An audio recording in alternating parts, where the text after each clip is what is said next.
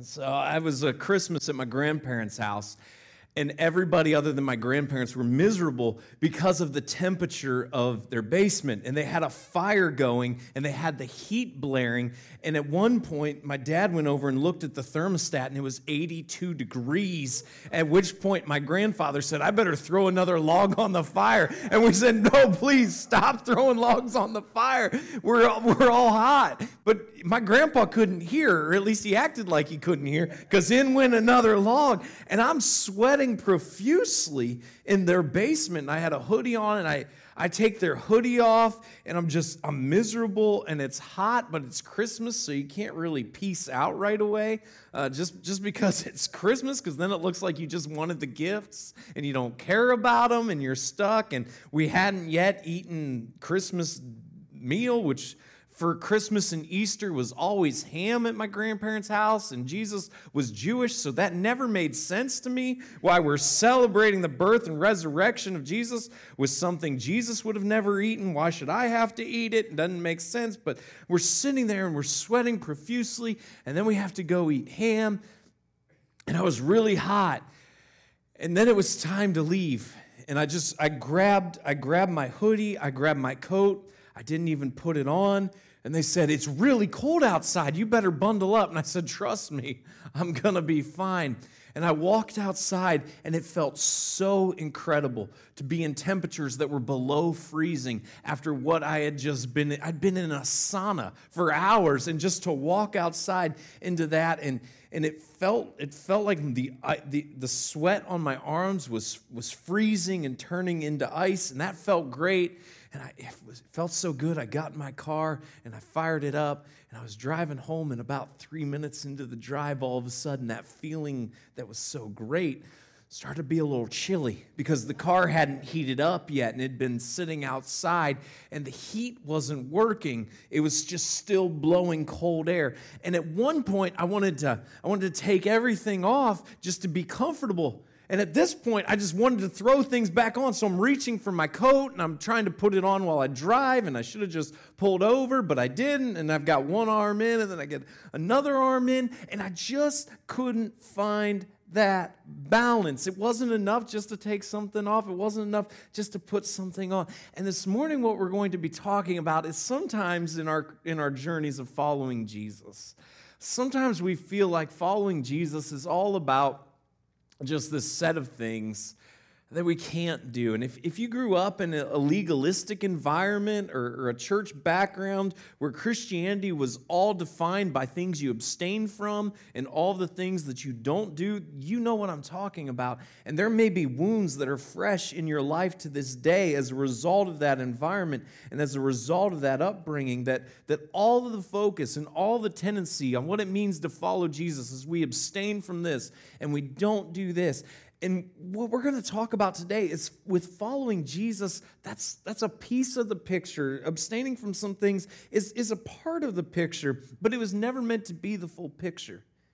And with the same urgency and the same tendency that we need to analyze Scripture and see those things in our lives that we need to take off. We need to analyze Scripture and see the things in our lives that we need to put on. And that's what we're going to be doing today. So if you have your phones or your tablets, I'd invite you to follow along with us in the Bible app. If you have a traditional Bible with you, we're going to be in the New Testament book of Ephesians again this week. Ephesians chapter 4, we're going to pick up where we left off last week. So we're going to pick up in verse 17. If you are streaming, thanks for sticking with us. We're glad to have you back. Not sure which one it is, but thank you. The verse will be available on the screen below in just a minute. This morning, we're continuing our series of brand new, and what we've seen is that we are new creations as a result of following Jesus, that Jesus is invested and engaged in our lives, that he is a mediator for us, that all of this happens because of grace, that we still need to live our lives in a way that honors God, not to earn our salvation, but in appreciation for our salvation, that God is for us, that God loves us and he is for us, and that we have an incredible privilege and responsibility, an obligation and opportunity to use our gifts, to use our talents, to use our abilities, to use our lives to help ourselves grow closer to Jesus and help other people grow closer to Jesus in the process as well. That's where we've been, and today we're going to talk about the things that we put off and the things that we put on and what all of this means, building off the foundation that we started last week, where we left off in Ephesians 4:16, where we saw this, that the church, the followers of Jesus, what happens when we all do these things, when we use our gifts and our talents and abilities to serve God and serve one another, everyone is built up. We're built up ourselves, and other people are built up in the process, and we're all built up in love. And that's what we're aiming for here at Lakeside. That's what we want to be all about. And now we launch into Ephesians 4, verse 17, where we read these words. Now, this I say, and testify in the Lord, that you must no longer walk as the Gentiles do, and the futility of their minds. Now, I love this, because the Apostle Paul is writing this under the guise of the Holy Spirit, and he says, I say this, I testify in the Lord. He says, this is a disclaimer. Here's the disclaimer. Like, I'm writing this, but this is from God, which means what we're about to hear is offensive, because otherwise you don't have to operate this disclaimer. This means we're about to step on some toes. It's about to get good. For those of you who love drama, it's about to get dramatic. So you can buckle in and enjoy the journey, because there's going to be some tension here. And he says, you must no longer walk as the Gentiles do, in the futility of their minds. You must no longer walk and the futility of your mind. No longer live like your people do. Be set apart, be different. And don't be offended that I'm saying you're a futile mind. It's not me saying this, it's God saying this. Okay, futile-minded. Maybe not the best way to start the conversation if you're, but don't worry, we go on from there. They are darkened in their understanding, alienated from the life of God because of the ignorance that is in them due to the hardness of heart. They have become callous and have given themselves up to sensuality and greedy to practice every kind of impurity. Like, if you thought futile mind was rough, let's listen to this list again. Darkened in their understanding. Like, your mind is warped. Alienated from the life of God. God wants nothing to do with you. And why does God want nothing to do with you? Because you're ignorant. Ignorant. Why? Because you're hard-hearted. You're hard-hearted. And you're callous. And you've given yourself up to every kind of sensuality. You're greedy. You're greedy in everything that you do, and there's nothing about your life that has a redeeming quality. Every aspect of your life is impure. That's the list that we're given here. Darkened in their understanding. Well, I'm fascinated by this, because nobody sets out in their understanding to be less enlightened. In fact, we're told that understanding leads to enlightenment, but what we see here is that not all understanding leads to enlightenment after all. And in their enlightenment, in their wisdom, and their idea that I'm tapped in, what actually has happened is they've become more alienated from the life of God. Their pursuit of enlightenment has led them, and maybe all those around them, to applaud them and tell them how wise they are, how knowledgeable they are, how intellectually superior they are. But here we're told what the end result has been is they have alienated themselves from the life of God. And what's even worse is they're ignorant to this fact. It's not that they set out to be further away from God. It's not that they set out with the sole purpose and principle of, how can I get myself further away from God? This isn't at the forefront of their mind. This isn't at the forefront of their focus. But it's a byproduct of the result of them pursuing their own enlightenment. And in the process, they have moved themselves further and further away from God. And what's happened is they've grown callous. Now, calluses form when mild but repeated injury happens to the epidermis. It causes the cells of the epidermis, that's the outermost layer of the skin, to become increasingly active, resulting in a hardened, thickened pad of dead skin cells on the surface layer of the skin, sometimes on your feet, places like that. This is what's going on, not just in their feet. This is what's going on in their heart.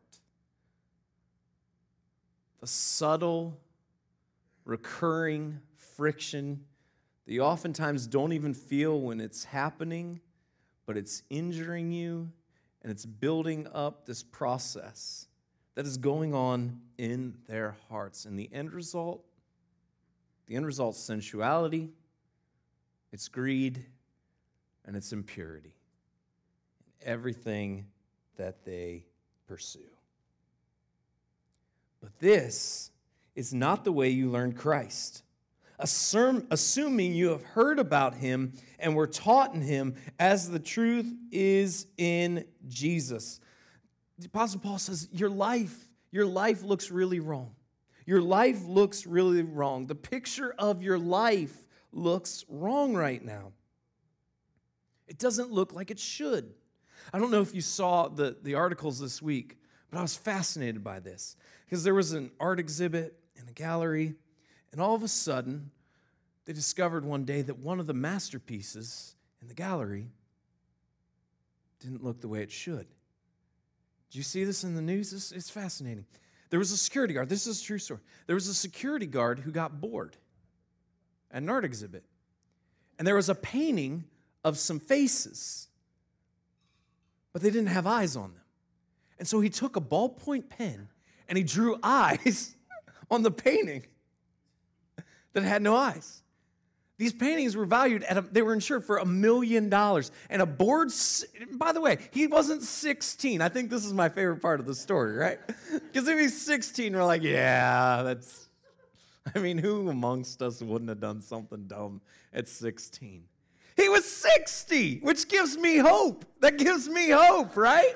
Like, yes, I have 21 more years of shenanigans. This is fantastic. And now when Brooke looks at me and says, that is the dumbest thing I've ever heard, I can say, but, at least I wasn't a security guard with a ballpoint pen drawing eyes on these paintings that were insured for $1 million. And it was discovered because something looked wrong on the painting. What the Apostle Paul says here is the picture of your life. There's something that's wrong. And here's the problem with calluses. Is when calluses happen, they oftentimes don't hurt all that much.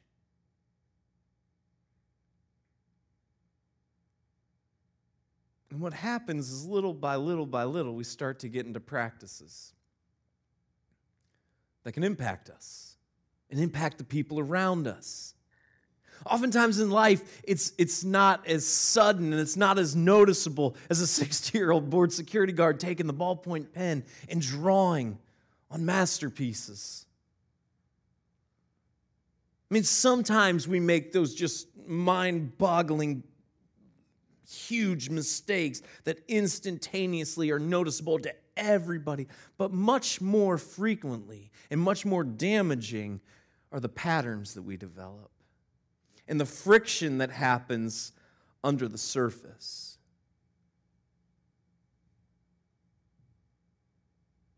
Where we know something's wrong.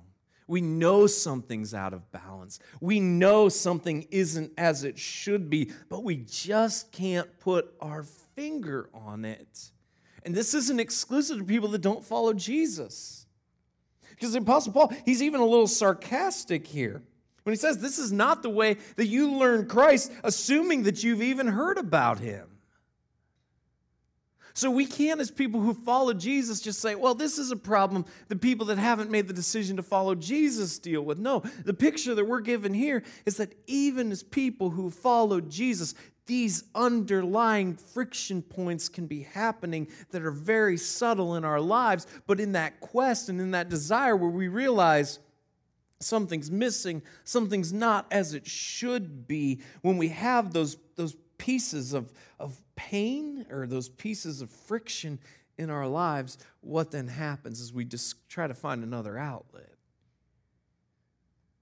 And sometimes it's sensuality, and sometimes it's greed, and sometimes it's just our lives look like a complete wreck because there's something that's wrong and there's an underlying problem, but we just don't know how to solve it.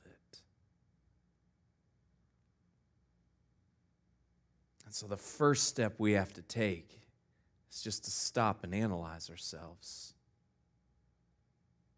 And the hope that we have is, yes, this is not the way that we learned in Christ. And the hope that we have is we're still in Christ, so it's not too late for us. But I wonder, what are the friction points in our life? And what are the outlets? Because we know something's out of balance. Because we know that there's pain.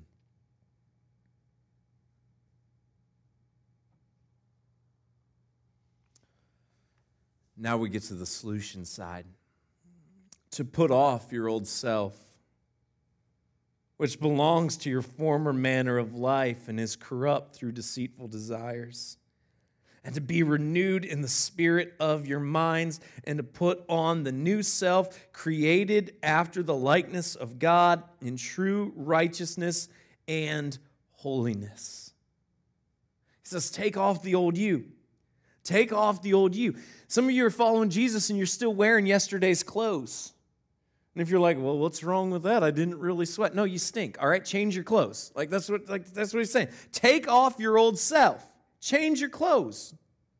Change your clothes, which belongs to the former manner of life and is corrupt through deceitful desires. But it's not just enough to spend all of our time and all of our energy and all of our focus on taking things off. Because all that does is it gives us a list of rules. And when we have that list of rules of I can't do this, and I can't do this, and I can't do this, and I can't do this, what that list of rules produces is it produces callousness. It produces a hardness of heart. And it pushes us further away from God and further away from other people. And that's why this is a tool that the enemy utilizes. Because the enemy wants to come and he wants to make us lose all of our joy and all of our excitement and all of the passion that we have for following Jesus. And so he wants to present us a lie that following Jesus is not fun at all. And following Jesus is just something where you have to be miserable and make everybody else around you miserable in the process. Yeah, there are things that we need to take off. But there are also things that we need to put on, that we are to be renewed in the spirit of our minds, that we are to put on the new self, which is a better self, because this self is created in the likeness of God in true righteousness and holiness. This is the self as we were originally created and designed by God to be. This is the self where we reach our full potential. This is the self where we reach that relationship with our Creator. And so the challenge is it's just time for us to do some laundry. It's time to take off yesterday's clothes. It's time to throw them in the wash. It's time to dry them. And then we put something better on. That's what God wants.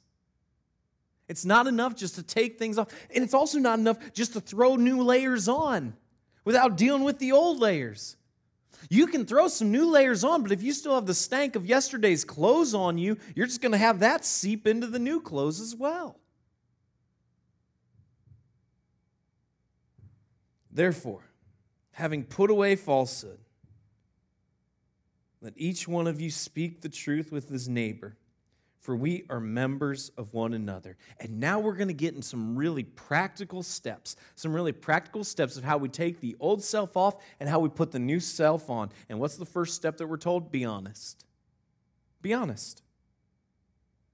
Put away lying and speak the truth with your neighbor, for we are members of one another. What is this? We see honesty and community right off the bat. You want to get rid of the old self? You want to put on the new self? Be honest. Acknowledge that there's a problem. Analyze your life. See what's going on in your life. And don't try to do it alone. Value other people. Value the need for others. Be invested and engaged, and have other people invested and engaged in your life. Honesty and community right off the bat. You want to take off the old self, put on the new self? Be honest with where you are, and you can't go alone. Honesty and community right off the bat. But we go forward from there. Be angry and do not sin. Do not let the sun go down on your anger and give no opportunity to the devil. You're going to live, you're going to be honest, you're going to live in community, you're going to be angry because people are going to annoy you. It's just, it's sorry, you're annoying. I don't know how else to tell you. I love you, but you're annoying. I'm annoying too, all right? You already know that. It's cool. It's cool. But we all have those parts of ourselves that get on people's nerves, that are annoying. There's those people that we don't mesh with as well as other people, and that's okay. You don't have to be everybody's best friend. You have to love everybody, but you don't have to be everybody's best friend, and that's all right. But it's no coincidence that on the heels of honesty and community are we told, hey, don't sin in your anger. Don't sin in your anger.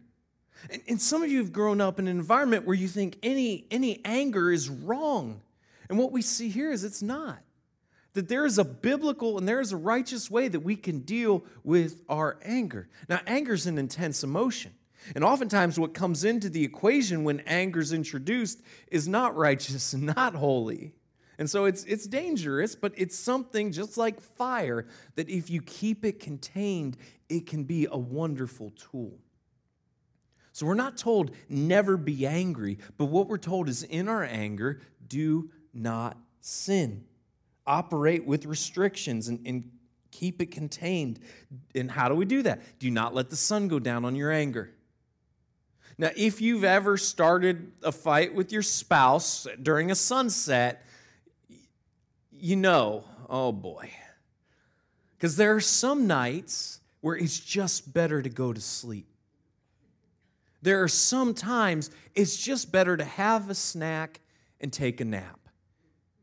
And if you try to solve something before you eat the snack or take a nap, it's not going to work.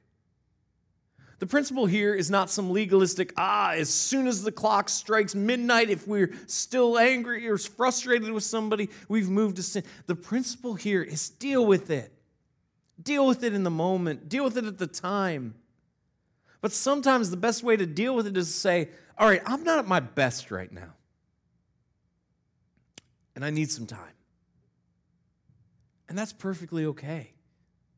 But you don't bury it and you don't then not revisit it. Yes, you revisit it and you revisit it as soon as possible. But have a plan.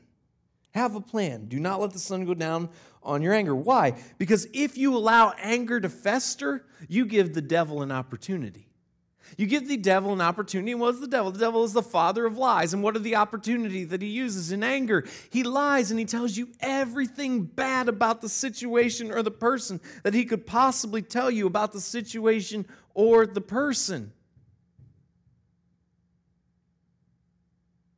That's what he tells you. And you allow yourself to believe it. You allow that to grow, and you allow the narrative of your mind to be vastly different than the narrative of reality. And rather than see the best in each other or the people that you're mad at, you start to assume the worst. And he says this is a way of living of the old self, where you're always thinking the worst in everybody, where you're always assuming the worst in them. This isn't part of following Jesus. This isn't part of the new self. Part of the new self is dealing with anger and dealing with it in a constructive manner. But also there's an element here that we need to move beyond it, and we need to get over it.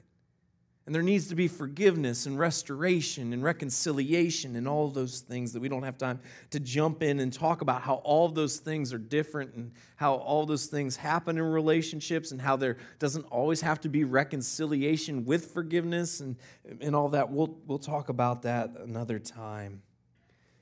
Let the thief no longer steal, but rather let him labor, doing honest work with his own hands, so that he may have something to share with anyone in need. Don't steal. And not only don't steal, don't be lazy. Don't be lazy. Laziness is a form of our old life. Now, again, some of you come from environments where any rest is viewed as laziness, and that's not accurate either. God establishes a Sabbath for a reason, that rest is an active part of our worship and our following God. But But sometimes the equation is we just need to live our lives, and we need to actually be productive people. What we're told here is don't steal, don't be lazy, feel God's pleasure in production. And what happens when you live this way? What happens when you feel God's pleasure in the things that you produce and how you live your life? It enables us to be generous. It enables us to experience generous living, that we can bless other people. And we can feel the joy that comes when we give. That should be an active part of our lives. Let no corrupting talk come out of your mouths, but only such as is good for building up, as fits the occasion, that it may give grace to those who hear, and do not grieve the Holy Spirit of God, by whom you were sealed for the day of redemption. Watch your words. Watch your words.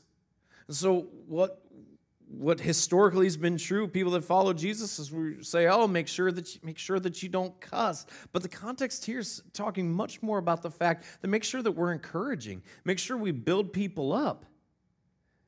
Make sure that we're enhancing the lives and experiences of other people by the words that we speak. Make sure that when we utilize our words, they're for the benefit of others. Build up. Don't tear down. And follow the prompting of the Holy Spirit within you. Let all bitterness and wrath and anger and clamor and slander be put away from you, along with all malice. Be kind to one another, tender-hearted, forgiving one another, as God in Christ forgave you. So there are things we need to take off, but there are things we need to put on. And it's that balance. And these are the community standards that Paul has told the church in Ephesus. You live your life by these things. This is how God wants you to live your life. So live your life according to these principles. And here's the reality. It starts with me. It starts with you. We can point all day long to people in the community. We can point all day long to people in our family. We can point all day long to people that we know in areas that they measure up, in areas that they don't. But it's never about that. It's about us taking the time to look in the mirror and say, what about my life is that friction point? Your conduct is incredibly important. But it's possible to fix your conduct without fixing your heart. And my hope and my goal for us today, as we continue to explore following Jesus, is for us not just to look at the outward expressions, but for us to analyze our inward reality. It was one of the first dates I ever went on, and one of the worst. I was nervous. She was not. We went ice skating. And as we were ice skating, I started to feel a pain in my feet. And my right foot just hurt really bad. But we were holding hands on the ice. And I thought she was really cute. And I wasn't about to go sit down just because I had a little pain on my foot. And so we kept skating. And apparently she loved to skate, because we skated for 2 hours. And I don't know if it was because of the ice, I don't know what, but we were able to hold hands for 2 hours and not have that weird sweaty factor that goes on when you've interlocked fingers for a really long time. Like, none of that was there. And my foot was just on fire. She said, all right, I think we should be done soon. I'm like, thank you. So we talked about where we were going to go eat. And then we sat down to take our skates off. And all of a sudden, my sock felt wet. And I'm like, oh, no. I got a sweaty foot. really hope it doesn't smell. But who knows whose foot's been in the skate before mine? And I undid the laces on the skate. And my sock just felt even more wet. And as I pulled my foot out of the skate, she shrieked. Not because it smelled from sweat, but because it was red. My foot was bleeding.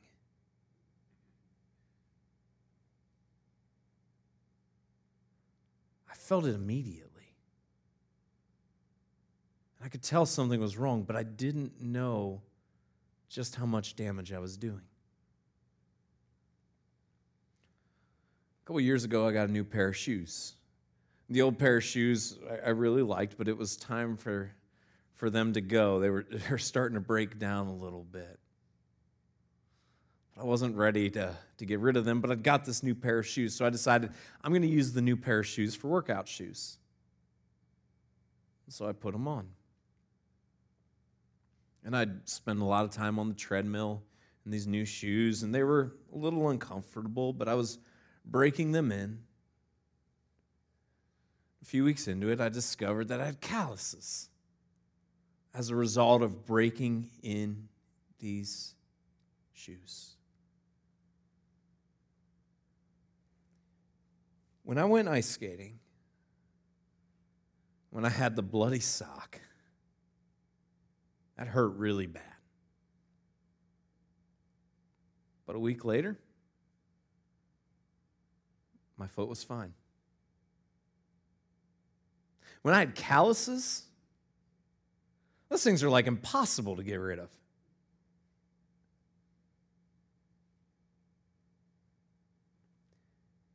See, sometimes the major things in our lives,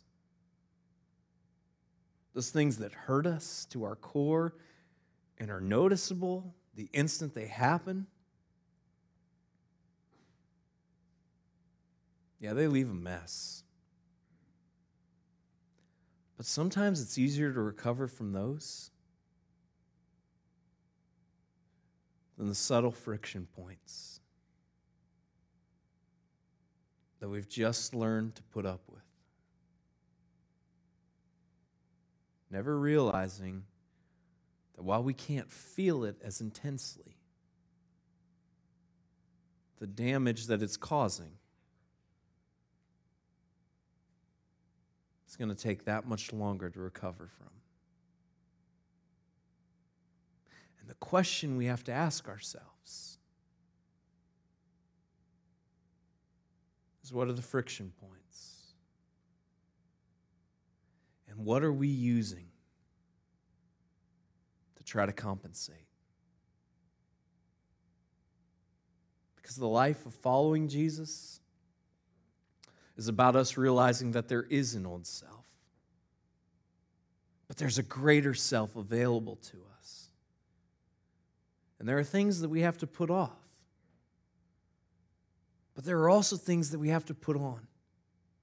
And it's not because God wants to restrict our joy. It's not because God wants to take all of our fun out of our lives. It's because God wants us to experience the most rewarding, dynamic life possible.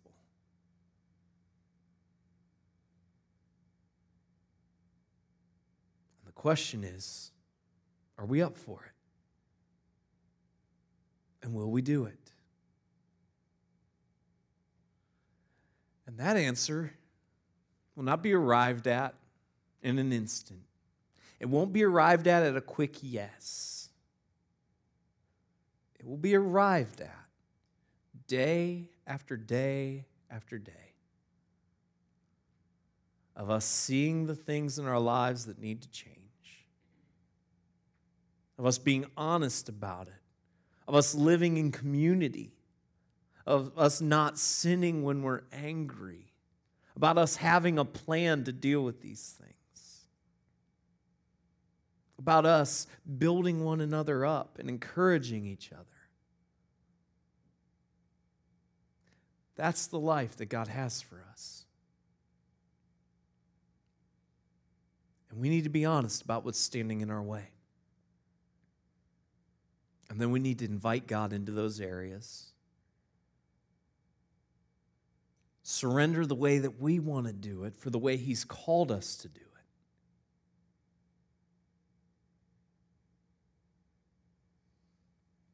And then put on the new self and experience all the blessings that come with it. God, help us realize that following You isn't about just taking things off the table and a set of rules and regulations and restrictions. But God, it's about You changing us. It's about You making us better, being who You've designed and created and called us to be.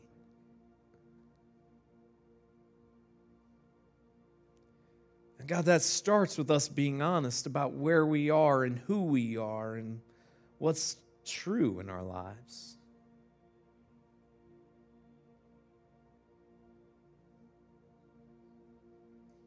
So God, I just pray that we would invite You into that process, that there would be honest reflection. God, that we wouldn't beat ourselves up, that we wouldn't be too hard on ourselves, but also, God, that we would be honest. And God, that we know that You want to change us, and Lord, that we would not only look at the things that we need to put off, but with the same focus and energy, we'd look at the things that we need to put on. We would do that. God, make us into the people that You want us to be, that we would follow You and we would feel the joy that comes from a relationship with You, Jesus, that we wouldn't believe the lies of the enemy or the critics or the cynics,